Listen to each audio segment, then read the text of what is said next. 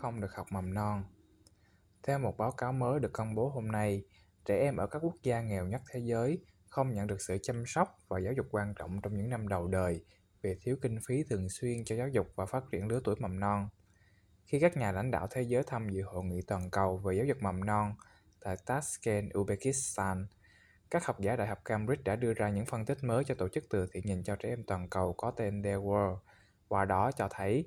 chi phí viện trợ cho giáo dục mầm non vẫn còn rất thấp.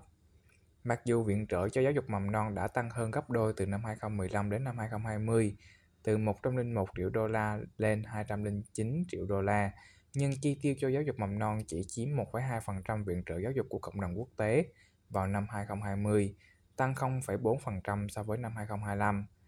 Sự việc trên vẫn diễn ra mặc dù có nhiều bằng chứng cho thấy rằng giáo dục mầm non đang rất quan trọng đối với sự phát triển của trẻ và những đứa trẻ bỏ lỡ việc học trong những năm đầu đời sẽ bị tụt lại phía sau ngay cả trước khi chúng bắt đầu tiểu học. UNICEF dành 30,1% ngân sách viện trợ cho giáo dục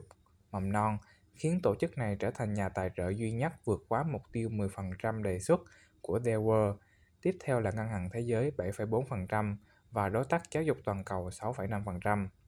Trong tất cả số các nhà tài trợ song phương, New Zealand cam kết dành phần lớn nhất trong ngân sách viện trợ giáo dục cho giáo dục mầm non với tỷ lệ 3,9%, tiếp theo là Ireland 3,8%, Canada 2,9%, Bỉ 2,4%, Ý 1,9% và Hàn Quốc 1,5%.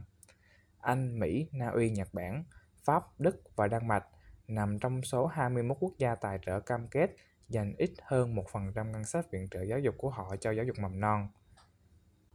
Báo cáo cũng phân tích chi tiêu dành cho những năm phát triển đầu đời bao gồm gói dịch vụ chăm sóc mà một đứa trẻ cần để phát triển trong 5 năm đầu đời.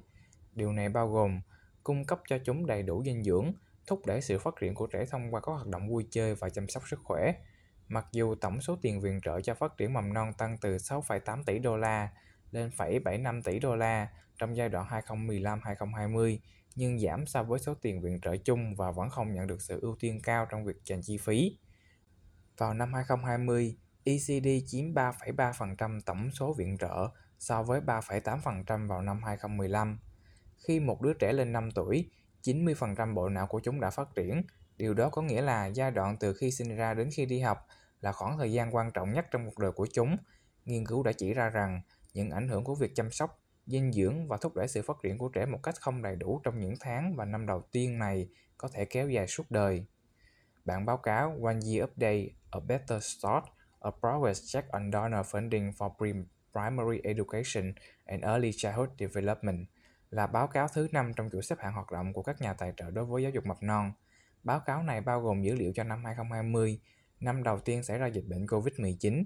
Giáo sư Pauline Rose, giám đốc trung tâm nghiên cứu và tiếp cận học tập công bằng RIU, Đại học Cambridge, đồng thời là một trong những tác giả của báo cáo cho biết đây là hồi chuông cảnh tỉnh cho các nhà tài trợ quốc tế.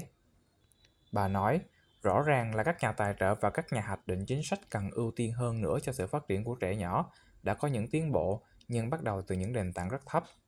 Với một hoặc hai trường hợp ngoại lệ đáng trân trọng, hầu như các nhà viện trợ sẽ không áp dụng phương pháp chủ nghĩa phổ cập tiến bộ, vốn sẽ tăng cường đầu tư vào giáo dục toàn diện, đồng thời đảm bảo cho sự tài trợ cho sự phát triển giai đoạn thời thơ ấu cho những người nghèo nhất và bị thiệt thòi nhất. Đại đa số cũng không chấp nhận khuyến nghị của Dewar rằng 10% chi tiêu cho giáo dục nên được dành cho những năm đầu đời.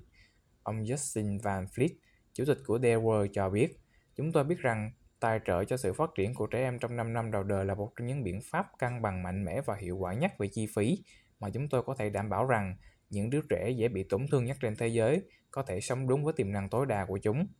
Đáng buồn thay, hàng triệu trẻ em có hoàn cảnh khó khăn nhất trên thế giới đang bỏ lỡ cơ hội này. Chúng không được nhận được dinh dưỡng hay chăm sóc sức khỏe cần thiết, phải lớn lên trong cảnh bạo lực, môi trường ô nhiễm và căng thẳng tột độ. Chúng bỏ lỡ cơ hội học hỏi và được kích thích mà bộ não đang phát triển của chúng cần để phát triển. Khi các em bỏ lỡ được cơ hội có một lần duy nhất trong đời này, chúng sẽ phải trả giá bằng việc tiềm năng bị đánh mất, phải trải qua cuộc sống với sức khỏe thể chất và tinh thần kém, vật lộn để được học hành và sau này để kiếm sống, không mang lại cho trẻ em khởi đầu tốt nhất trong cuộc sống, sẽ kéo dài vòng tuần hoàn nghèo đói và bất bình đẳng.